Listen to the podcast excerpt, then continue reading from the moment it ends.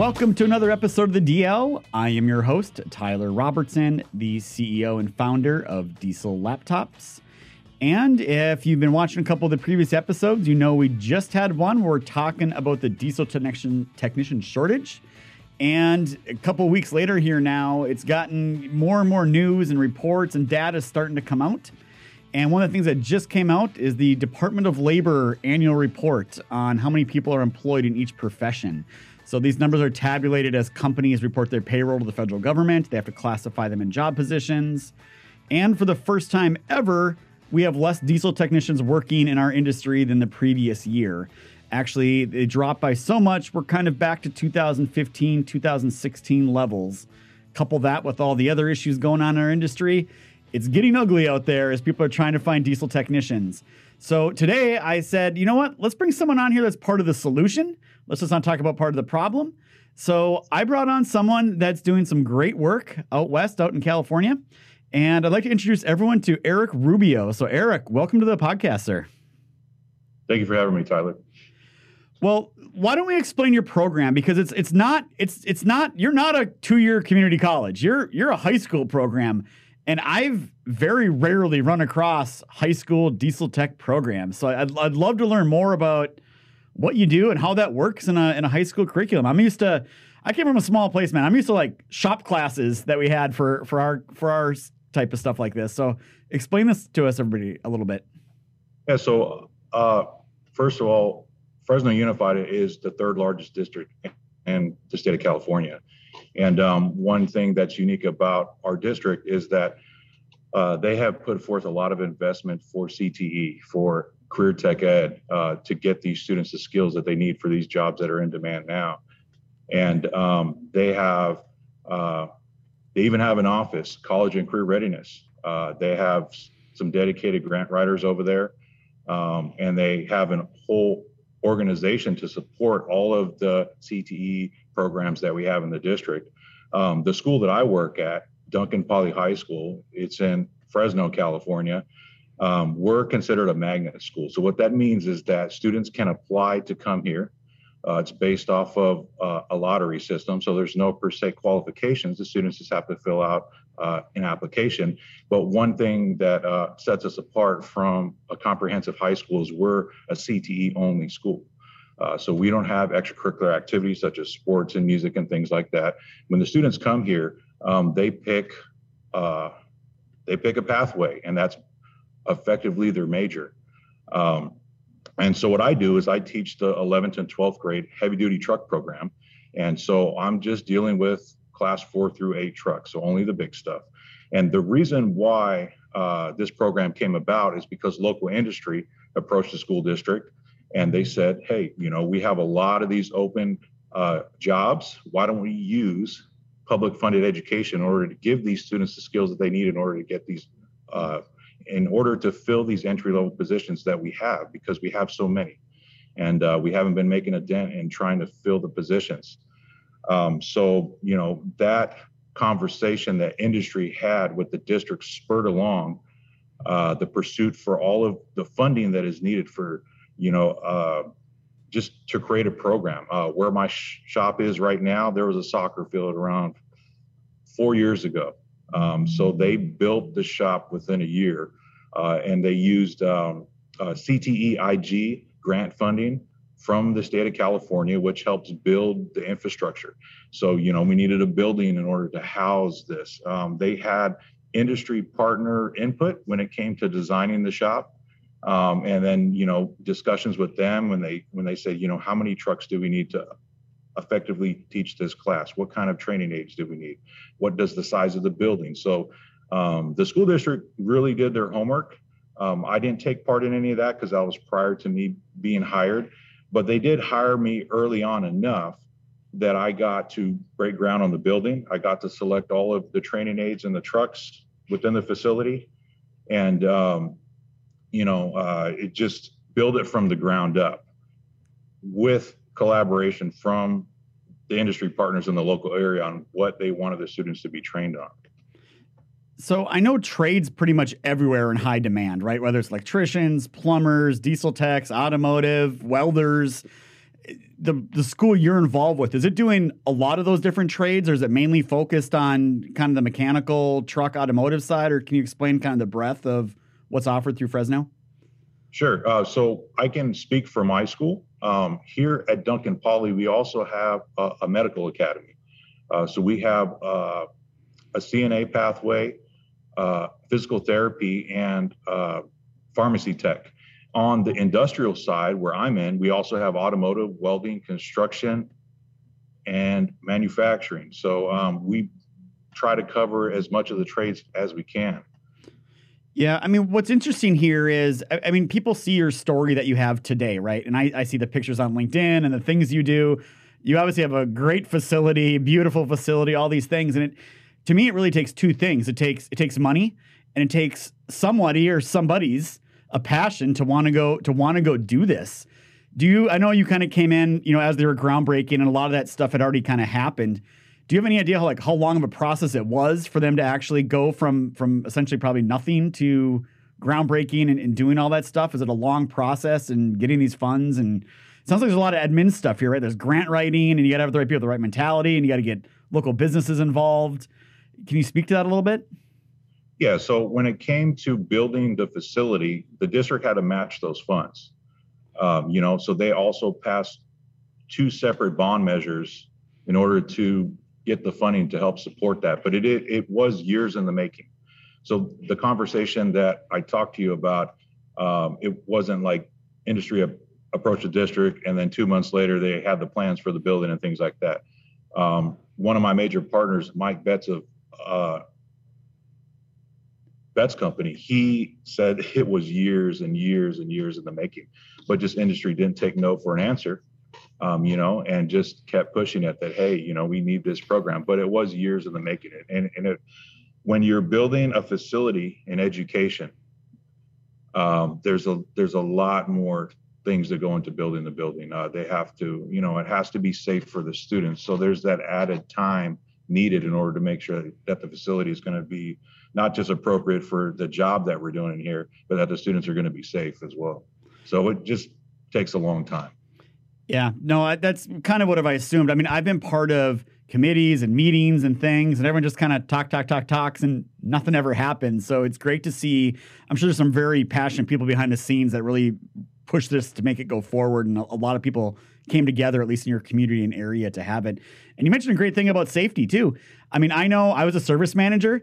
And you know, you get new people in there, you know, oil changers, cleaners, these entry level people that kind of come in, and you got to kind of teach people like, don't try to catch anything; it's all heavy and can kill you, right?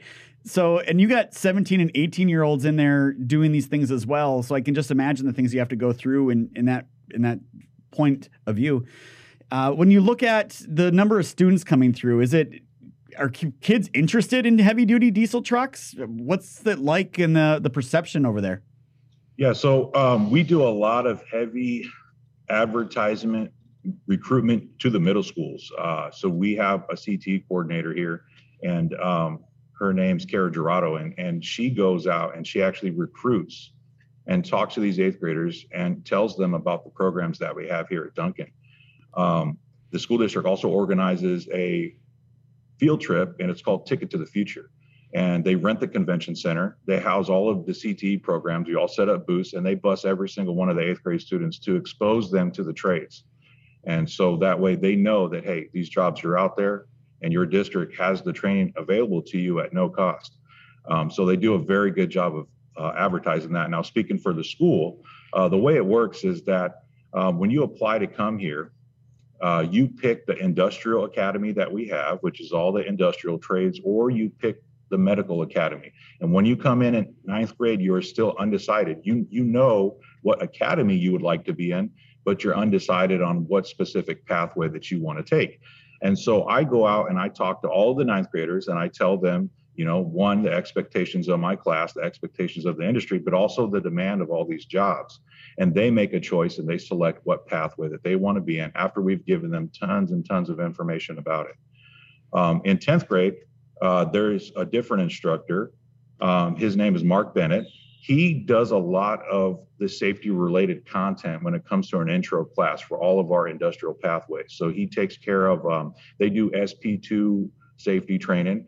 they do they talk about tool usage and things like that and you got to think these are 14 and 15 year old students that are already getting this information um, when they get to 11th grade uh, that's when they so they choose their pathway in 10th grade by the way. When they get to 11th and 12th grade then that's when they come to their cte instructor classes and then that's when i introduce them to the trucks. So starting in 11th grade um, they take my class for two consecutive periods. So this is what is effectively different than us than a comprehensive high school with a 45 minute shop class is we have a block schedule so in 11th grade i have a little less than two hours with my 11th grade students which gives me enough time for them to um, junior year complete their osha 10 hour training so they get a strong foundation in their safety. Uh, they do a refresher with the sp2 um, i give them an opportunity to take entry level ase certifications at the end of the year. Um, and uh, you know, it's just, but that amount of time that I have with them is key. The next year, when they get to 12th grade, I have them all afternoon. So a little less than three hours a day. So what that culminates to is a two hour or a two year program with a little over a thousand hours of instruction at no cost to the student. I mean that that's absolutely amazing. I mean, you guys are doing everything everyone talks about doing. Go get them while they're in middle school. Let's have these conversations. The, a lot of people don't even know that these professions exist and that they pay really well and you're going to have a job for life. I mean, and that's what you guys are exposing them to. So it is just very refreshing to hear someone actually executing on these things that a lot of organizations, a lot of people talk about. Um, and you mentioned the lottery system, or you know, can you talk about are, are you guys struggling to get students to actually come to your to the CTE, or is there too many coming, or what's the no, demand so I like? have two full classes, so we already knew that it was going to take a couple years to fill this pathway, uh, but now there is a waiting list for the class. So I have um, I started out the year with 31 seniors. I'm down to 28 because you got to think. Uh, since my class takes a lot of their time, it is elective credit. If they're behind in their credits, what we do is we send them back to their home school. We just are not a school for credit recovery. We're not set up that way. But what that does is that, um, you know, the, the students that are, and this is why we have the highest graduation rate in the district is because the students that get identified that need to recover some credits, they end up going back to their home school um, in ninth and 10th grade. So what we're left with is the students that are bought into the school, they're bought into the trades and whatever skills that they want to learn. And um, those are the ones that remain, and then they do very, very well. Uh, yeah, no, that's that's that's awesome to hear. Um, so students are in this program, they're juniors, they're seniors, they graduate. What are you starting to see with these students as they graduate? Are they going right into profession? Are they going to two-year degrees? Are they going to other things? Where where do they go? Because obviously they got exposed to this, they have an interest in it. So I'm curious to hear what happens after. Yeah, so um, you know, I take a survey uh, at the beginning of every single year, junior and senior class, and I ask them where do they see themselves after high school? What kind of plan that they have? Um, a lot of them go the community college route. So the community college is actually building a multi-million dollar facility, and um, matter of fact, next semester uh, we're going to be offering dual enrollment for their intro to diesels class and their occupational safety class.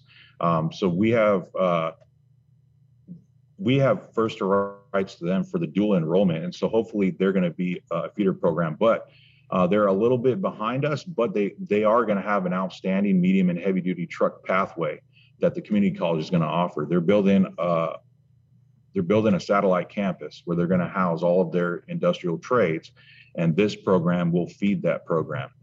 Uh, and you know, just just as you know, uh, uh if a student qualifies for the maximum amount that a Pell Grant can offer, they fill out their FAFSA when they can go to community college for free. Um, so, so that would probably be the best option for them. You know, considering a lot of the students just don't want to leave home. Yeah. You know, they just uh, see even th- three hours away is too far for them. I do have students that if they take everything that I give them from the program, they are going straight to work. So the purpose of it is to for me to teach them those entry level skills so they can go straight to work. And what opens the door to that is senior year, they participate in unpaid internships. So I have partnerships with all of the local dealerships and, um, and they go to work one day a week to get exposed to that environment. And then that's also pretty much a hands-on interview for them. Uh, so they determine if the student has a good attitude, if they have good work ethic. Just like you said, you know, in your other podcast, they can teach them the skills, but they need them to show up on time, not call in sick, and have a good attitude when they're there. Uh, but they get to experience that. So you don't have students thinking that they want to do this, and then they get to that job, they go through all the HR uh, stuff, and then they find out it's not what they want to do. So it's it's it's you know it's a win-win. It's a win-win for the student. It's a win-win for the employer because uh, they don't have to deal with that. You know, because I have students that come and say, "Hey, you know, I don't really enjoy working in the shop. You know, um, what can you do for me, Mr. Rubio? And I tell them, I was like, well, there's other areas that you can work in. So I don't hold them back. If they want to work in the parts department because there's a there's a need for that, then I put them in there. And they some of them enjoy that, and some of them don't. Some of them say, hey, it's too boring. I don't want to count parts. I don't want to, you know, build pallets and stuff like that. I want to be in the trenches in the shop. Um, even though I don't teach the collision side of the heavy duty trucks, there are some shops that have a body shop. So I don't restrict the students if they would like to go work there and do some R and R and do some paint prep, then I'm all for that too. Yeah, I mean, I, I love the fact that you're exposing young minds to career opportunities. I've always said, man, it was really unfair of me to be a high school senior and pick a degree and that's what I'm gonna do for the rest of my life. And by the way, I got to go spend 30, 40 grand a year to go learn that thing. I'm like, man, I don't, I don't know if I like that or not. You just don't have the exposure. So it's it's great seeing that side of it. What about, and you talked about the business side too, and it's just great to hear the community coming together. Local businesses that do truck repair need diesel techs. We we all know this, and there's a huge shortage going on there. So I, I, can see why they're there. How are the parents reacting to this? I you know it's something different, new that's not done in a lot of places. What kind of reaction are you getting from the parents that go through these with their students that are going through this? Yeah, so one thing that I have to get over is that a lot of the parents um, and not to say anything bad, but there's a you know there's a general single story about CTE that it's a dirty job. You don't need a lot of skills to do it. It doesn't pay well, and so I have to get over that challenge. And it's just you know uh, making the parents aware as well as the students that hey, these are high-paying jobs. These are jobs that are in demand. You basically, if you have this skill set, you it's a buyer's market. You're, you're not just going to apply at one place. You can apply at 15 different places and then choose where you want to work. And not a lot of other occupations are like that, you know. But um, you know, it's just we haven't promoted this. You know, it's been the college for all model, and I think that's kind of hurt the trades. But uh, you know, I, I, said it's not easy to fix these trucks, um, and I tell them you're going to you're going to get compensated. You're going to get paid based on the problems that you solve. The more complex problems you solve, the more your pay is going to be. And these trucks are not simple.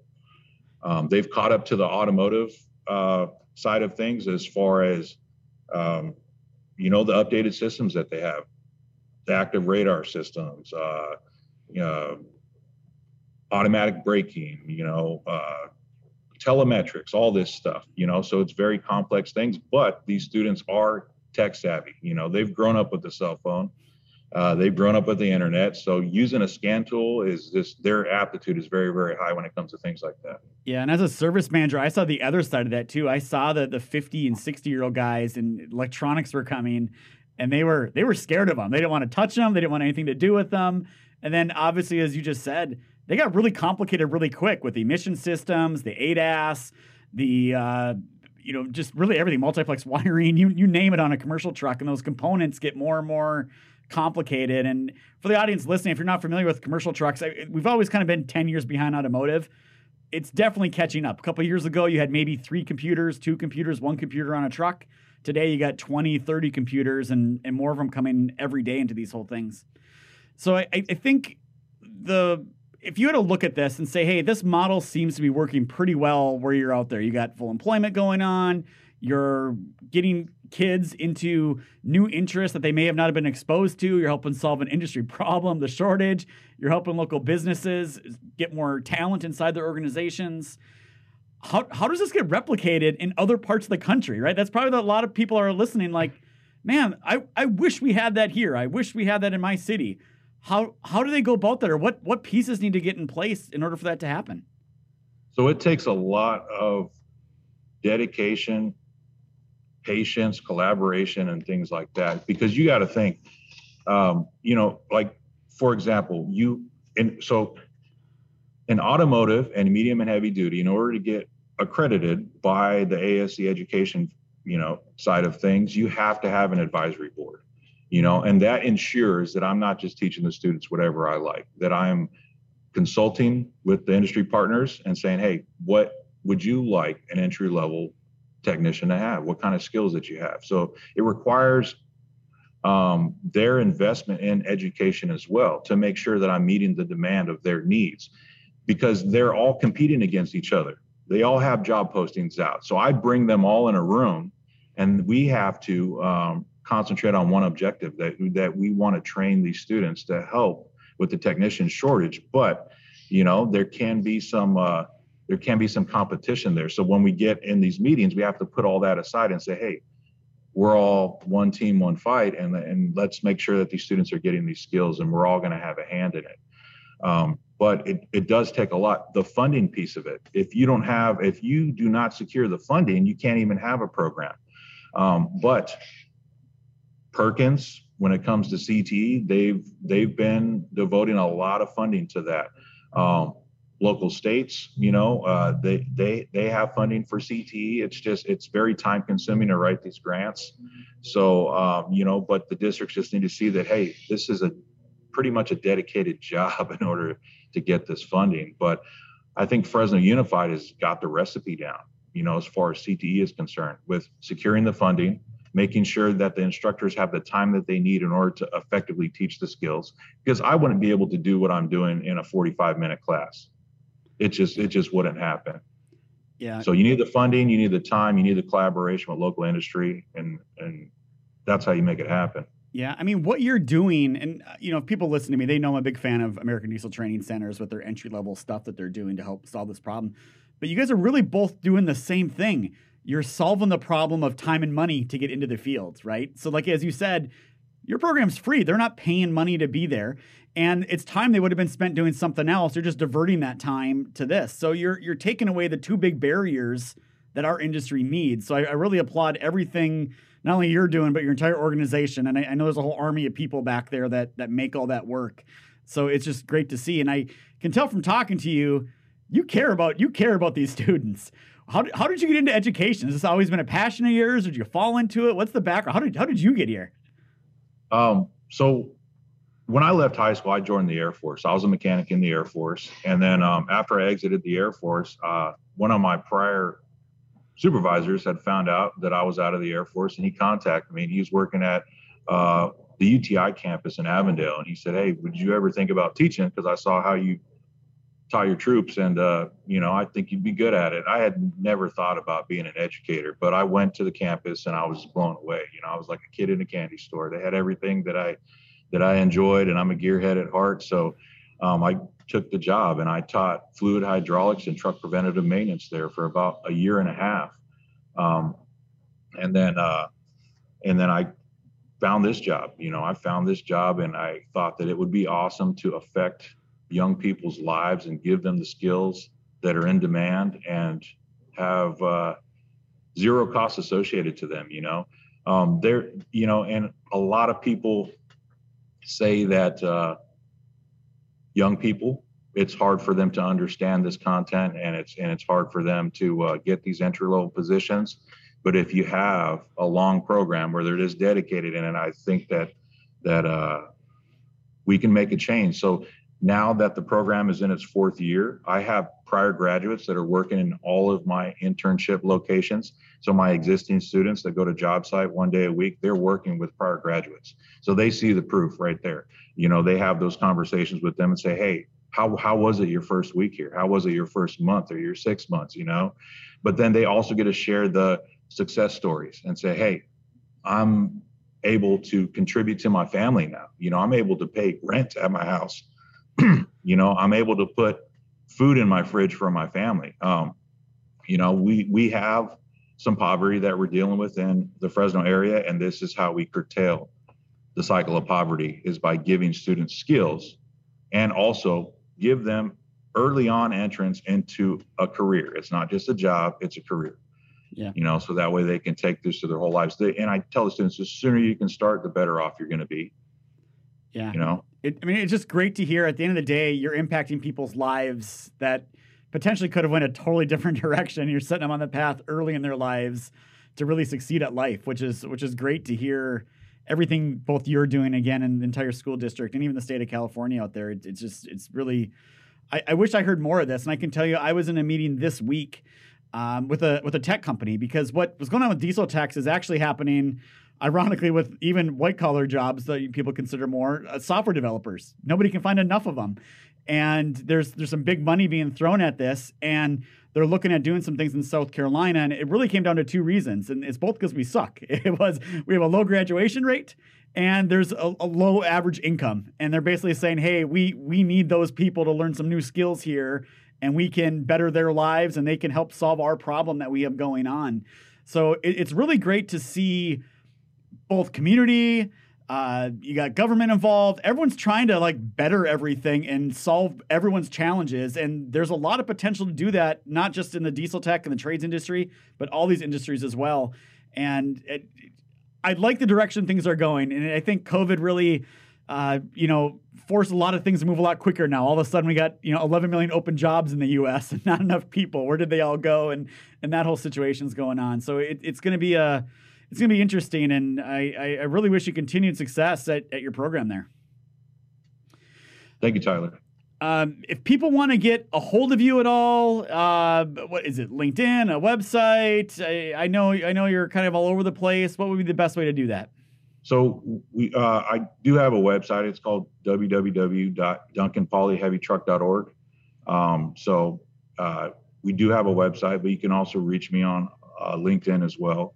Um, but you know, you, you, can go to the Fresno Unified website, and uh, they have links to all of the CTE programs that we have within the district. So even though we're a CTE, we're considered a wall-to-wall CTE school. There are CTE programs at the comprehensive high schools as well. Well, thank you very again very much for coming on. It's been a pleasure. I'm sure our listeners learned a little bit here. At least I hope they did. Yes, there's shortages going on, not only in our industry but other industries there are a lot of people out there trying to help that situation for the better. And the best advice I can give everyone is be part of the solution. Don't be part of the problem and just complaining about it. Every yeah. little person, every little company that helps, if you have one employee or yourself or you got a thousand, every little bit helps to help solve these problems. So as we end every episode, it's not just diagnostics, it's diagnostics done right. You definitely need technicians in order to do that. So again, props to everything that you got going on there, Eric. If you're watching this podcast on YouTube, we'd appreciate you to like it, subscribe. If you're listening, leave a comment. We'd love feedback. You can always hit us up at the DL at diesellaptops.com. So for now, signing off. Thank you for watching and listening, and we'll catch you next time.